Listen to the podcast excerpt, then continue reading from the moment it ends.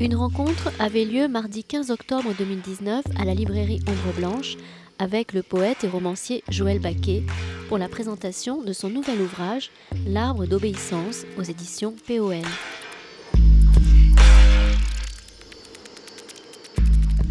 Bonsoir à tous. Merci d'être euh, présents pour cette rencontre avec Joël Baquet autour de son dernier livre euh, L'arbre d'obéissance paru aux éditions POL. Joël Baquet, merci d'être euh, parmi nous ce soir. Merci de m'accueillir. Assis, je crois que ce sera quand même plus confortable. L'arbre d'obéissance, votre roman sorti à la rentrée. nous en parlions avec les autres libraires du rayon littérature juste avant de venir.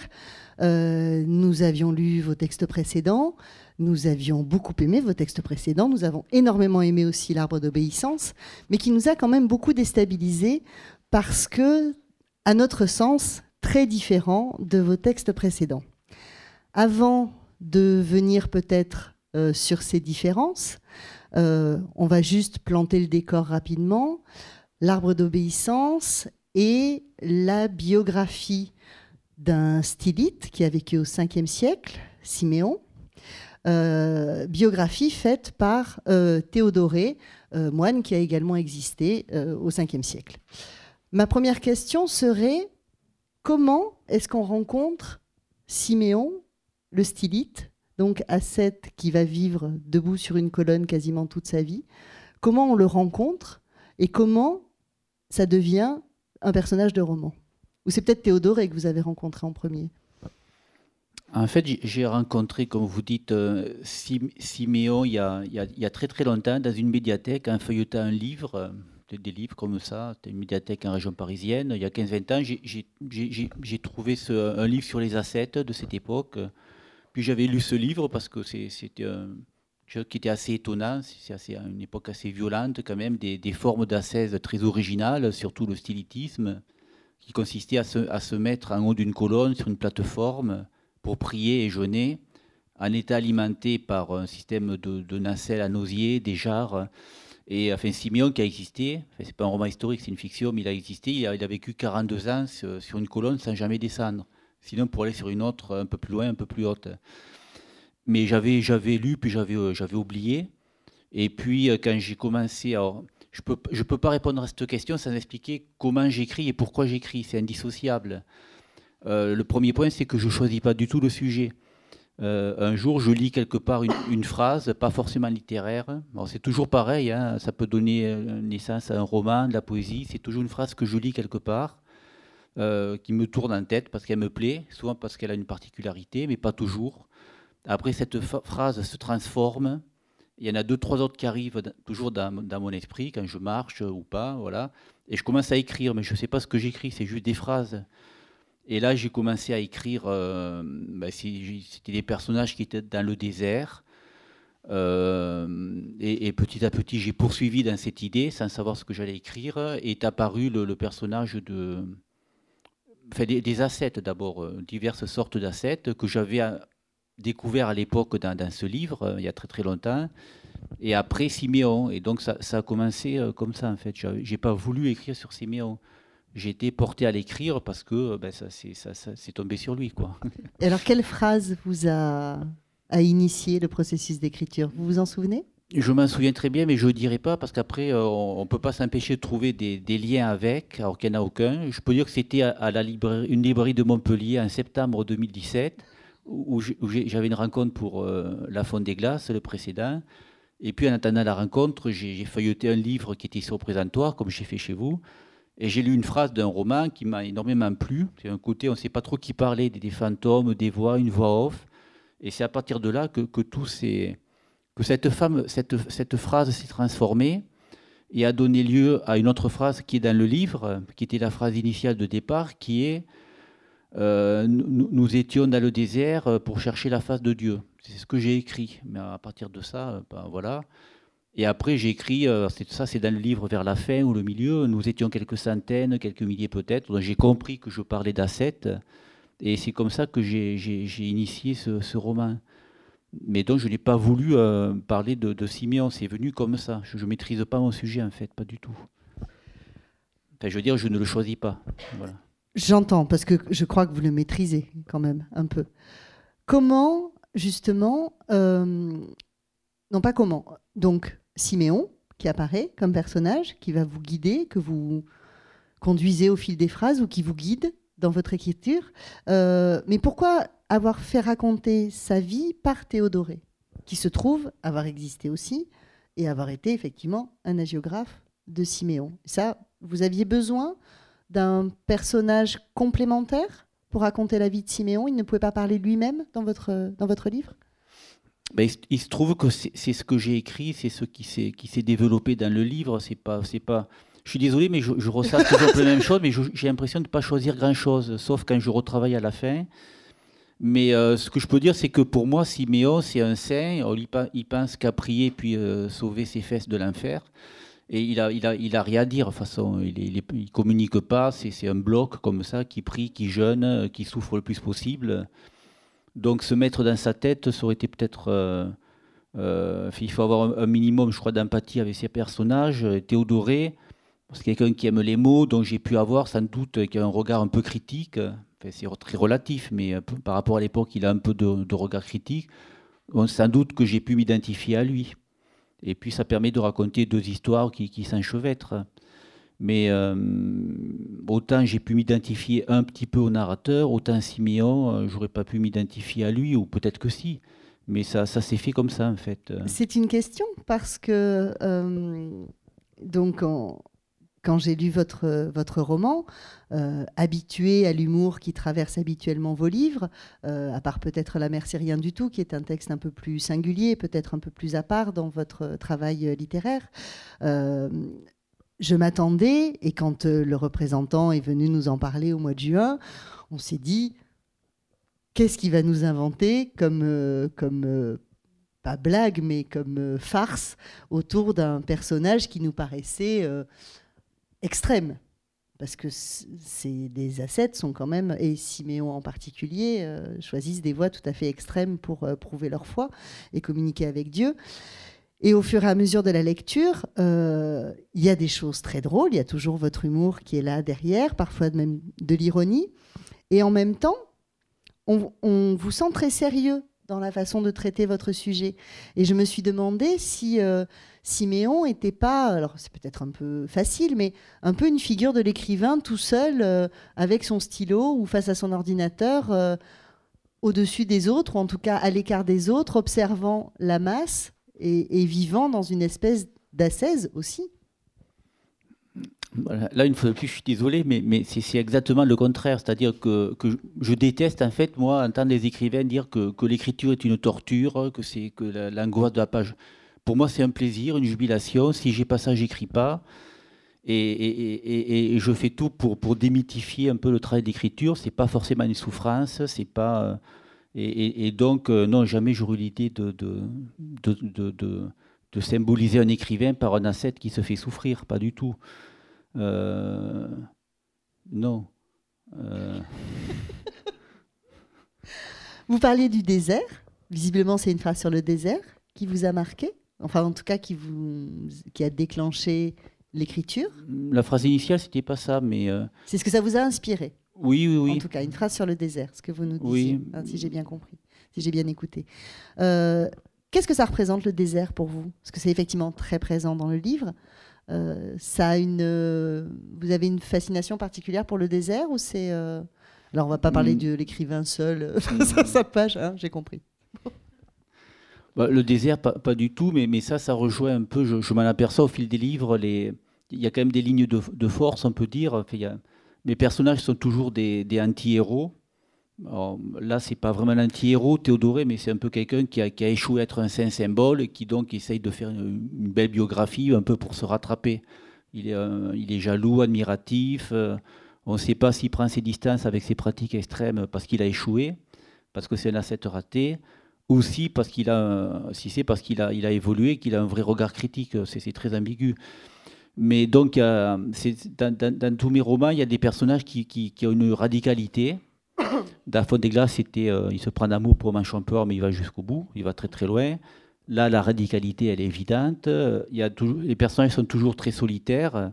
Donc là, ben, c'est des, des, ermites, en fait. Hein.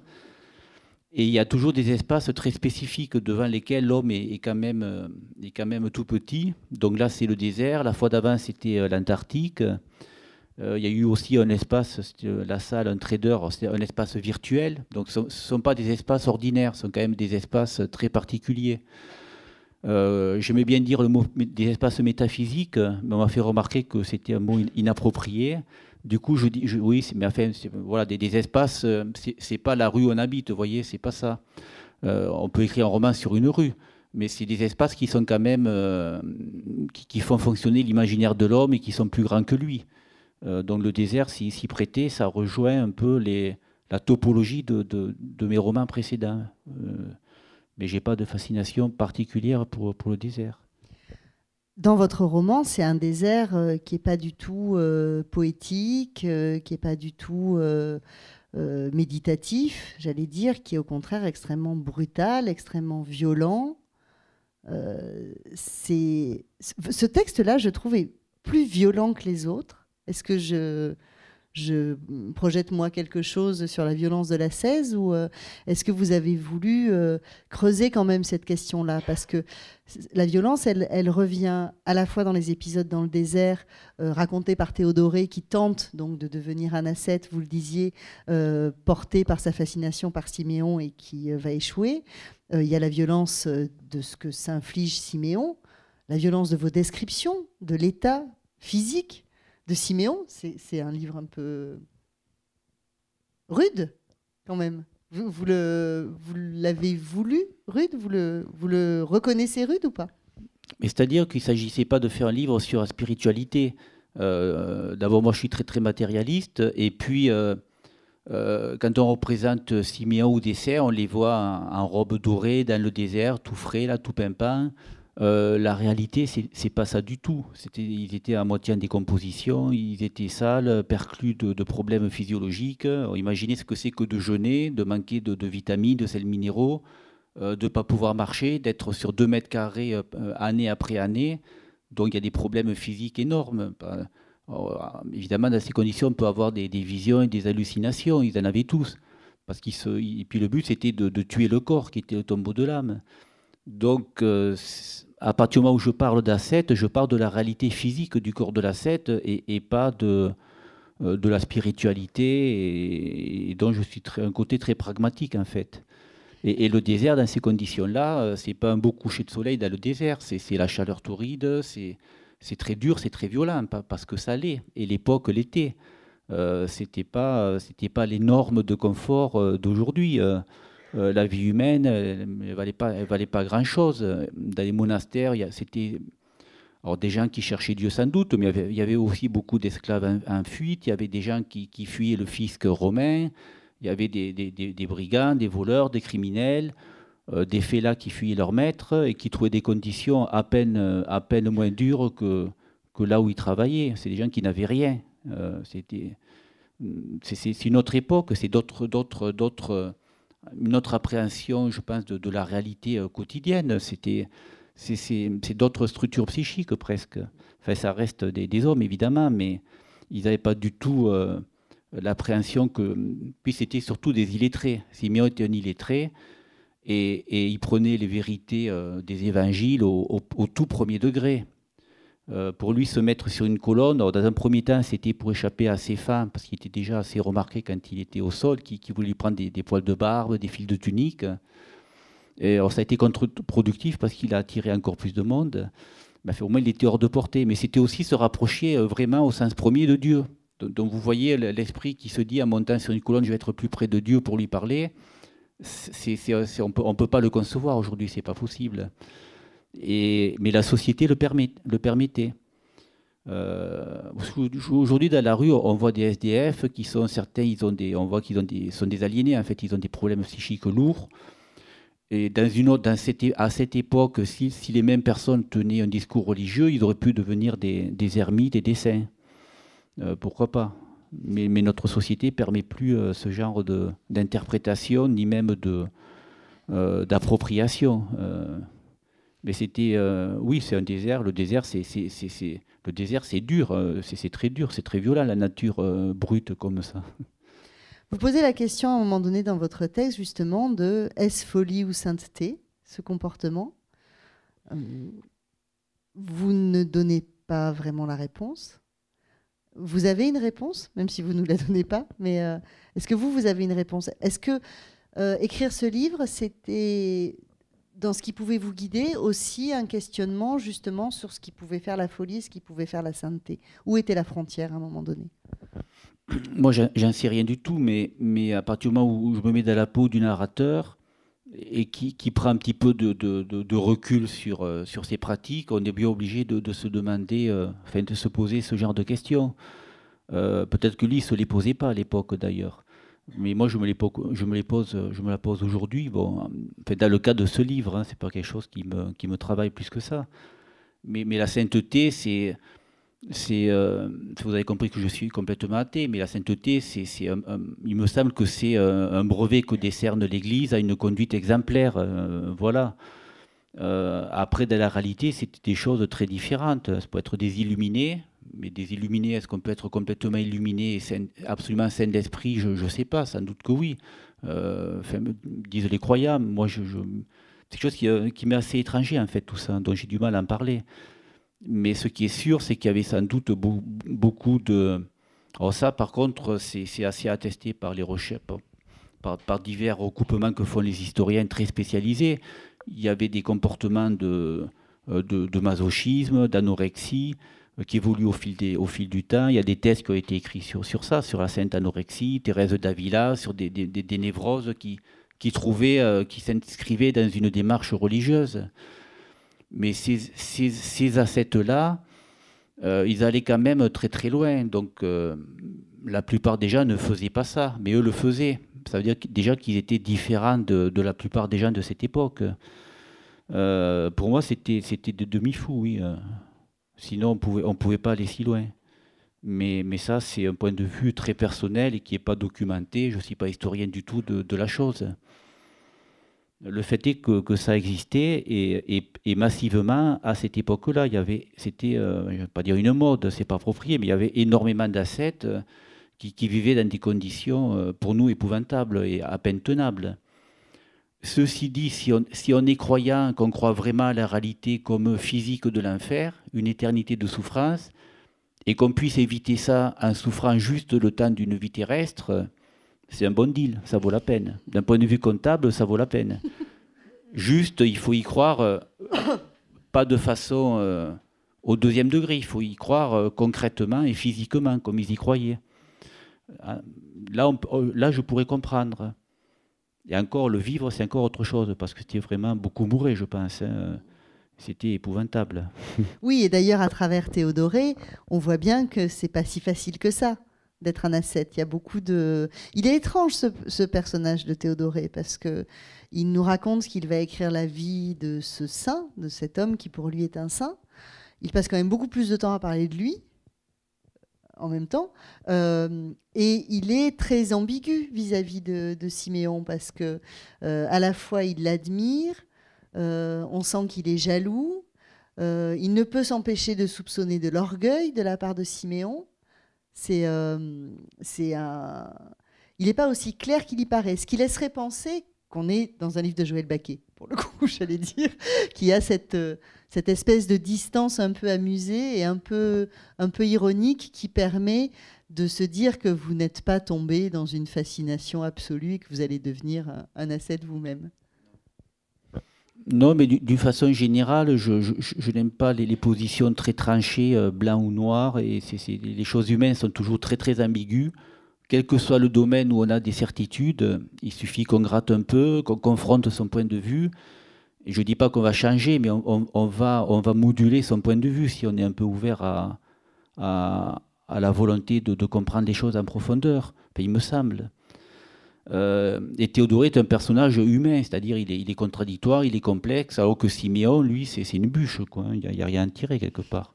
Théodoré, lui, eh ben, il, écrit parce qu'il a des choses à dire. Et donc il est beaucoup plus intéressant en tant que personnage que, que Siméon. Siméon qui est presque comme le désert, un élément du décor pour moi. Vous parlez beaucoup, enfin Théodoré parle beaucoup des mots, justement, et du pouvoir des mots. Euh, Est-ce que là, quand même, il n'y a pas de votre part une forme d'hommage à la littérature et, à l'écriture, en tout cas comment dire, une, reconnaissance à, ce pouvoir-là? Est-ce que c'est une façon pour vous de, de rendre à César ce qui appartient à César d'une certaine manière, c'est-à-dire de reconnaître la puissance des mots et ce qui vous porte, à savoir la littérature? En plus, vous écrivez aussi de la poésie, donc les rapports aux mots, vous en avez parlé, euh, ce sont eux qui vous guident dans l'écriture. Donc est-ce que c'était aussi une façon, en faisant de Théodoré le personnage principal, une façon de, de dire cette reconnaissance et cette difficulté aussi, mais cette magie des mots Peut-être inconsciemment, mais consciemment non, parce que, parce que pour moi la fiction c'est d'abord de l'écriture. Et, c'est en aucun cas passer un message ou exprimer mes, propres idées à moi, Joël Baquet. C'est les personnages qui expriment les leurs, que je partage ou pas. Mais inconsciemment, il y a des choses qui reviennent, peut-être ça. Mais, mais l'idée d'exprimer quelque chose d'aussi clair, ça, ça c'est, je ferai jamais ça en fait, non. Mais vous pensez que j'ai raison dans cette hypothèse? Je suis pas sûr, non. Euh, mais peut-être. Euh, si c'est le cas, c'est vraiment malgré moi. Euh, ça serait pas incohérent d'ailleurs, mais ça serait malgré moi. Ça m'a pas paru incohérent quand je me suis dit ça, mais bon. Ben oui, puisque j'écris, forcément, j'ai un rapport au mot. Mais, mais, euh, mais c'est-à-dire que le personnage écrivant une biographie, il a forcément un rapport au mot. On peut pas faire autrement non plus. Hein. Sinon, j'aurais fait un dessin, un, dessin, enfin quelqu'un qui fait des illuminations, euh, illumination, c'est comme ça qu'on dit. Illumination, ouais, illuminer, illuminer. Ouais. oui, c'est. Vous avez fait un travail de recherche pour écrire ce livre, un peu approfondi ou pas du tout? Alors, Comme d'habitude, à minima, parce que j'aime pas. Euh, moi, ce que j'aime, c'est écrire. Du coup, tout ce qui est autour, ça m'ennuie. Et, en plus, les sources, il y en a très peu. Donc, j'ai lu deux livres. Un qui est la biographie traduite, évidemment, du vrai Théodoré sur le vrai Siméon, qui, fait euh, très très peu de pages. Et puis c'était ce fameux livre que j'ai retrouvé sur les ascètes euh, qui parle de Simeon parmi d'autres ascètes. Mais donc c'était une, une, deux trois choses sur Wikipédia, enfin sur Internet, mais à minima en fait y, a, pas. Je fais confiance à l'écriture, à l'imaginaire. À partir du moment où on a quelques éléments, ce qui est factuel et je fais en sorte que ça soit vrai. Euh, je ne vais pas inventer des noms de lieux, des, pratiques qui n'existent pas. En l'occurrence, je pourrais le faire ailleurs, mais pas là. Donc ce qui est historique, je dirais que c'est vrai mais je fais vraiment confiance à l'écriture pour écrire. Voilà. Et, la documentation, la planification, tout ça, c'est des choses qui m'ennuient, que je ne sais pas faire et que, que, je ne veux pas faire. Ça. Je suis persuadé que ça, me, ça me pourrirait l'imaginaire, en fait. Parce que vous vous attaquez quand même à des personnages qui ont existé. Moi, j'avoue que je ne connaissais pas Siméon, je n'avais pas vu le film de Buñuel, je ne connaissais pas Siméon, et je pensais que c'était un personnage inventé comme Théodoré. Et puis, en discutant avec des gens et en me renseignant un peu, je me suis rendu compte qu'ils existaient. Euh, c'est quand même un sujet malgré tout religieux, qu'on le veuille ou non. Euh, est-ce que vous avez eu des retours de lecteurs vous disant euh, que vous n'aviez pas le droit de traiter un saint comme ça, ou au contraire que vous aviez euh, compris l'essence. C'est pour ça que je vous parlais de la question de la documentation, parce que d'abord ces personnages ont existé, même s'il y a peu de sources, mais il y a quand même peut-être une nécessité de vérité historique, et puis un rapport, je ne vais pas dire moral, mais est-ce que vous avez eu des retours de lecteurs vous demandant une vérité morale par rapport au personnage et au sujet c'est vrai que tous les articles qu'il y a eu dans, des magazines euh, ou des quotidiens euh, euh, chrétiens, ils, se sont étonnés qu'il y ait très peu de spiritualité et beaucoup de, viande. Quoi. Mais, en même temps, j'ai expliqué pourquoi. Je parle des corps, de la réalité physique. Je ne suis pas là pour faire un livre, une agiographie sur la spiritualité. Ce n'était pas le propos. Vous faites une peinture de la religion, quand même, euh, alors certes, dans des temps très reculés, peut-être euh, plus brutaux, comme vous l'évoquiez, euh, mais quand même le monastère où va se réfugier, où, va, est Siméon au début et où va se réfugier Théodoré quand il, quand il reçoit l'appel, c'est quand même des pratiques qui sont extrêmement violentes et brutales. Encore une fois, c'est pas, je pense que tous les ordres n'étaient pas dans cette rigueur-là tout rire est interdit, euh, on ne se parle pas, euh, on se cache. Enfin, c'est, extrêmement. Les règles sont extrêmement dures. Euh, je reviens à cette question de dureté parce que je crois vraiment que ça traverse votre livre, même si vous allez me dire que vous n'avez pas voulu le faire, mais il fallait il fallait cette dureté. Ça pouvait pas être un monastère avec euh, des moines blagueurs, avec, euh, euh, ou un rapport plus bienveillant aux autres. La, description de Théodoré attendant devant la porte, avant qu'on lui ouvre la porte quand il se présente, disant qu'il a reçu l'appel, c'est quand même, il n'y a aucune bienveillance, il n'y a aucun amour de l'autre. C'est pas, ça pourrait, on pourrait envisager autre chose de l'interprétation de la parole de, Dieu et du message de Jésus. Alors, il, me semble, que la vertu principale que l'Église a, toujours demandé à ses, à, ses, prêtres, voire à ses disciples, c'est l'obéissance. Et, le monastère, c'est par excellence un endroit hiérarchisé euh, où on demande aux moines d'obéir au prieur qui a tout, pouvoir sur lui, surtout à cette, cette, époque où la vie, il n'y aurait pas eu d'enquête derrière, euh, il n'y avait pas d'enquête si on était maltraité ou tué, ça passait à la trappe complètement. Euh, et le titre, l'arbre d'obéissance, il vient, euh, c'est pas un hasard non plus, d'une anecdote réelle, en l'occurrence, ça c'est la documentation qui, qui, est dans le livre. L'arbre d'obéissance, c'est un arbre qui existe réellement en Syrie, en Irak, en Égypte, dans, ces provinces-là. Un petit arbre du désert pas très haut, et euh, qui a une, origine légendaire qui est la suivante. Un, prieur un jour demande au moine de prendre un bâton, un bâton, de le planter dans le sable et de l'arroser jusqu'à temps qu'il verdisse. Tout ça pourquoi? Pour tester son obéissance et sa soumission. Et ce moine, euh, qui s'appelle Jean le Petit, son nom est parvenu jusqu'à nous sous ce, terme, ben, comme il est très, euh, très obéissant, il fait, ça, il fait ça toute sa vie, plusieurs décennies, le prieur qui a donné l'ordre meurt, et puis plus personne ne sait pourquoi ce moine tous les jours va arroser euh, un bâton. Ils se disent, bon, il a perdu l'esprit, euh, c'est pas méchant, laissons-le arroser son bâton. Puis un jour, le bâton, évidemment, il verdit, il devient un arbre. Tout ça pour illustrer que la première vertu d'un moine, euh, d'un clerc, d'un religieux, c'est l'obéissance. et je, une fois de plus, il y a il y, a, aussi une, comme j'ai dit, euh, ce qui est factuel, je tiens à la précision historique. Les historiens avaient trouvé des, formules standardisées sur des tomes dans, plusieurs monastères de cette époque-là, dans cette région-là, qui, disaient ici la, terre s'entrouvrit et engloutit euh, l'infâme. Ici la terre s'entrouvrit. Et en fait, ils se sont dit mais qu'est-ce que c'est cette histoire? Parce que c'était des moines qui étaient intéressés sur cette mention. Et en fait, ils sont aperçus, les historiens, que c'était des, moines qui avaient été tués à coups de bâton par le prieur. Parce qu'il y avait des prieurs qui étaient euh, des demi-psychopathes, je pense, qui étaient extrêmement violents, connus pour ça, et qui, battaient les moines, et qui étaient très faibles, certains jusqu'à la mort. C'est pour ça que c'est une époque qui, je dis, qui n'a aucun rapport avec la nôtre, qui est extrêmement brutale. Euh, donc la spiritualité, tout ça, c'est une chose, mais la réalité historique, ben, c'est ça c'est l'époque de l'Empire romain quand même, hein, au moment où il se désagrège. vous voyez, c'est pas tout à fait nos normes. On balançait les jeunes dans les arènes, enfin, dans les mines, ils ne voyaient plus, jamais le jour. C'était, c'était l'esclavage industriel, voilà. Donc c'est une époque qui, permettait ça. Et l'Église, elle est pas, elle est de son temps. Toujours, les normes de l'Église euh, progressent, pas les dogmes évidemment, mais les pratiques. Euh, les moines aujourd'hui ont le chauffage, ils ne vivent pas comme au Moyen-Âge. Bah, enfin, voilà, progresse avec la société. Et la société, à cette époque, c'était la société de la fin de l'Empire romain. Donc une société esclavagiste où la vie humaine, ben, c'était peanuts. Hein. Je reviens sur l'arbre d'obéissance parce qu'il y a deux références. Il y a l'anecdote que vous nous avez citée et puis le bâton.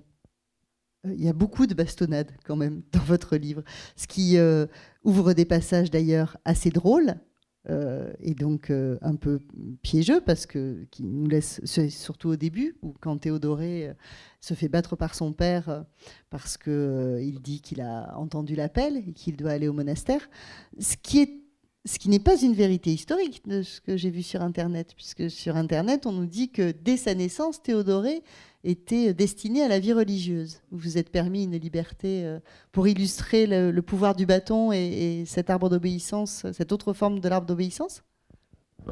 C'est-à-dire que je n'ai pas cherché la vérité historique à, tout prix sur les personnages. Euh, Théodoré, je le fais parler, j'ai fait dire ce que je veux, en fait. Euh, voilà. Mais j'allais dire, vous, en faites un homme bien plus que ce qu'il euh, avait l'air d'avoir été. Je ne l'ai pas connu. Mais euh, euh, vous en faites quelqu'un de, bien plus faible, bien plus humain que ce qu'on nous présente dans le peu de recensions qu'on peut trouver de sa vie et de son parcours. C'était important cette humanité quand même face à, cette, à, cette, à ce que Théodoré lui-même nomme la sauvagerie envers soi-même de, la Sète il fallait un contrepoint? En fait, moi, ce qui m'arrange, c'est ce qui me fait écrire et, avancer ma fiction. Euh, donc, euh, tout est beau à prendre. Euh, j'ai pris cette voie-là, j'aurais pu en prendre une autre, mais c'est celle-là qui, que j'ai écrite. C'est pas vraiment un choix a priori, comme je disais. Et, donc, la vérité historique qu'il était destiné par ses parents à leur religion, tout ça, je, le sais, mais ça m'a pas paru intéressant. J'ai préféré parler d'un adolescent un adolescent qui, entend voix, enfin une voix, ses parents qui ne sont pas d'accord, donc il donne du bâton, plus on lui tape dessus, plus il se sent devenir martyr, donc plus il se, il se rebelle contre ses parents. C'est assez classique d'un adolescent, même d'aujourd'hui, de, tout temps. Donc ça m'a plu de le, de le, enfin, de le décrire comme, comme ça. En même temps, il dit à plusieurs reprises que quand il y a moins de témoins, il sent moins l'appel et il se sent moins... Euh, il y a aussi une question d'orgueil dans, cette, euh, dans son rapport à, cet appel. Oui, d'orgueil, d'obstination, d'esprit de contradiction. Et, puis je crois que tous, on, est, on affiche des positions, mais dans la réalité, euh, bon, ben on est, on est peut-être plus modéré envers soi-même. Ou, enfin voilà, il y a toujours un, petit jeu social pour tout le monde, hein, avec des enjeux divers, évidemment. Mais je vois pas pourquoi lui y aurait échappé. Parce que c'est un moine, peut-être On pourrait penser qu'il y échapperait. Euh, naturellement, ou en tout cas par, euh, par philosophie, j'ai envie de dire. Alors qu'on retrouve, vous recréez effectivement une société euh, avec de la jalousie, avec euh, une espèce d'espionnage, enfin une méfiance. Oui, il y a un livre de, Bourdieu qui, qui, qui, qui parle d'un relief, un bas-relief dans une église dans le sud-ouest, là, où, on voit des, des, moines qui se, chamaillent pour le, bâton de prieur. C'est-à-dire, il dit, voilà, il y avait une, hiérarchie, euh, puis des jalousies, des, jeux de domination. Euh, chacun voulait être calife à la place du calife, c'était prieur. Euh, le clergé n'échappe évidemment pas aux, caractéristiques humaines, sociales. Enfin, moi, ça me semble évident. Les seuls qui pourraient peut-être y échapper, c'est, les prophètes, les ascètes, qui eux sont, sont des individualités fortes ou des illuminés et qui en général ont beaucoup déplu, il me semble, à, l'Église, parce qu'ils allaient, euh, ben, ils étaient, ils étaient euh, ingérables, quoi. Ingérables, et puis euh, renvoyant les autres moines à leur incapacité à être à ce niveau de croyance aussi. C'est évoqué à plusieurs, plusieurs reprises dans le livre. C'est un, un, miroir qui, est qui leur est tendu, qui est assez terrible, enfin assez terrible. En tout cas, qui les rabaisse beaucoup. Il y a aussi tout ce rapport euh, de domination de Siméon euh, sur les autres moines et sur Théodoré en particulier. Oui, enfin moi, le, personnage de Siméon, je le vois comme un personnage réellement hors norme. Euh, il ne fait pas que semblant, il le fait vraiment et toute sa vie. C'est ça, c'est historiquement, c'est quand même un homme qui réellement a vécu 42 ans sur 2 mètres carrés. Donc ça, voilà, il, a, vraiment fait quelque chose de hors du commun. C'est pour ça qu'on en parle aujourd'hui encore. Euh, c'est fou, ça. C'est, pour moi, c'est complètement fou, mais il a, il l'a fait. Il l'a fait. Euh, les autres ne l'ont pas fait. Ils ne sont pas arrivés. C'est beaucoup trop. Euh, c'est impossible à faire. C'est beaucoup trop violent, trop dur. Et il a inventé aussi une forme d'ascèse, là, l'idée de se mettre sur des colonnes, qui est, très originale. ça a été un, novateur quelque part dans la. Non, mais réellement. Voilà. Alors je reviens quand même à ma métaphore euh, de l'écrivain seul euh, sur sa colonne, euh, parce que Joël, avec qui vous discutiez tout à l'heure, qui est libraire aussi à, Ombre Blanche, me rappelait que dans La mer, c'est rien du tout. Vous racontiez la naissance de votre vocation d'écrivain debout sur une chaise de maître nageur en train de lire Francis Ponge. Donc quand même en position de stylite, même si vous étiez plus mobile. Est-ce que vous y avez pensé quand vous avez écrit euh, euh, L'arbre d'obéissance? Non, non, mais on me l'a fait remarquer, oui. vous voulez bien nous lire un passage? Alors, on n'a pas préparé, donc je ne sais pas si vous savez. Euh, moi, j'ai pas d'idée a priori. Est-ce que vous aimez le bateau? On va donner du bateau, là. donc là, on est, on est au, début du, au début du livre, comme le. Euh, Théodoré s'obstine à vouloir se faire moine, son père qui préférait qu'il garde les, les, chaises et s'occupe de ses frères et sœurs essaie de le dissuader. Et comme il n'y arrive pas, il amène voir un ancien moine de Téléda qui est devenu un ermite euh, pour le dégoûter en fait. tu vois, si tu, fais, si tu deviens moine, tu risques de finir comme lui. Euh, évidemment, ça va, ça va faire l'effet contraire. Nous trouvâmes Baradat agenouillé sur le seuil de sa minuscule hutte, les bras en croix, la tête baissée. Ses haillons puaient, les mouches entrées sortaient de ses narines, elle marchait sur ses lèvres sans qu'un trait de son visage bougeât. Je soupçonnais qu'il était mort, tenant sa, position grâce à cette rigidité que j'avais souvent vue à des bêtes crevées. Mon père fit le signe de la croix et entreprit d'expliquer au saint homme la raison pour laquelle nous venions troubler sa retraite.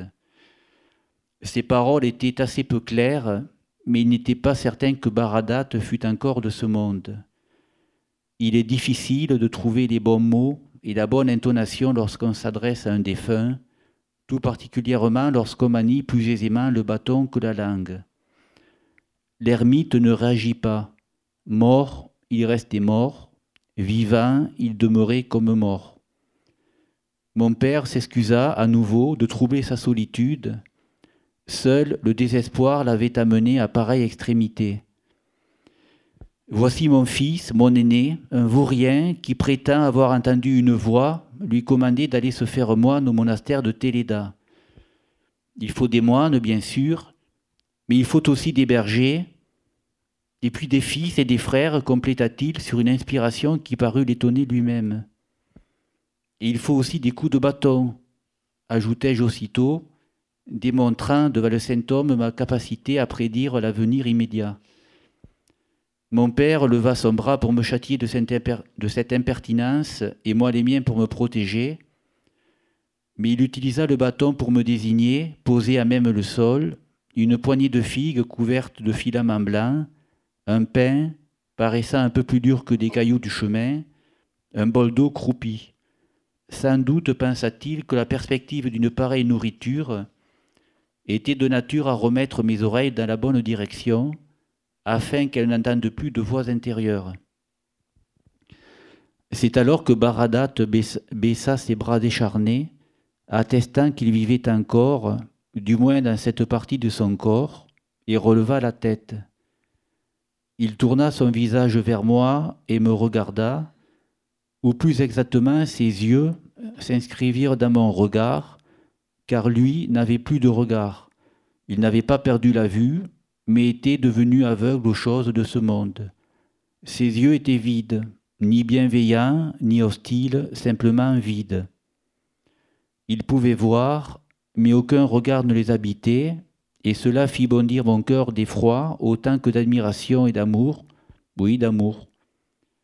Baradat avait, lui aussi, entendu l'appel, et il y répondait depuis une quarantaine d'années, priant et se mortifiant à cette même place.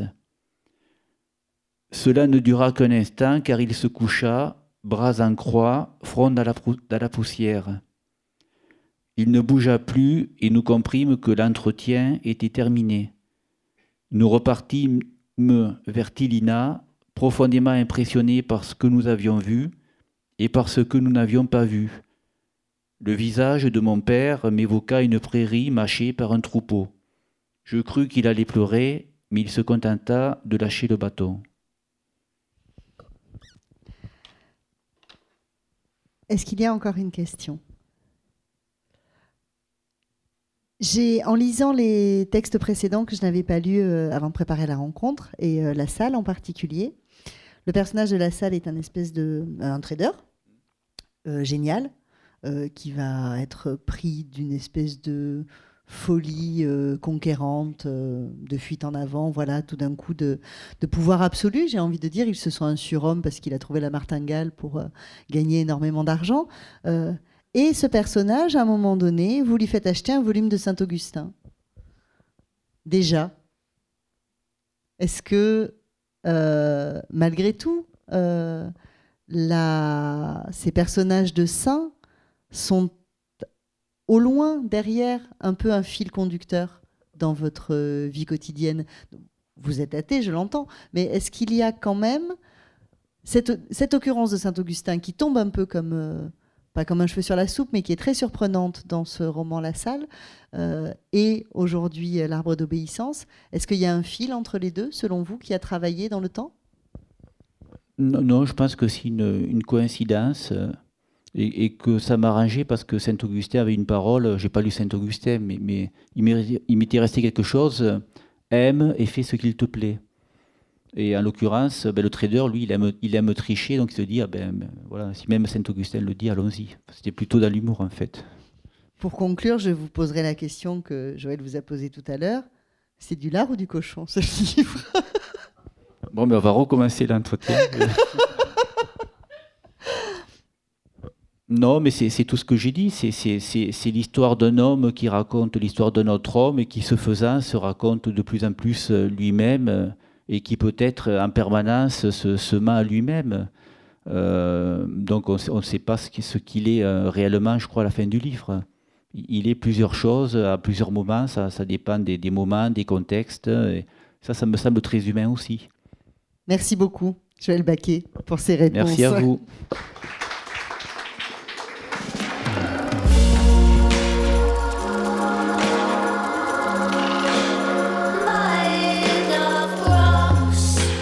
C'était Joël Baquet à la librairie Ombre Blanche le 15 octobre 2019 pour la parution chez POL de son nouvel ouvrage L'arbre d'obéissance. Joël Baquet a aussi fait paraître chez ce même éditeur Air du mouton en 2011, La salle en 2015, La mer c'est rien du tout en 2016 et La fonte des glaces en 2017.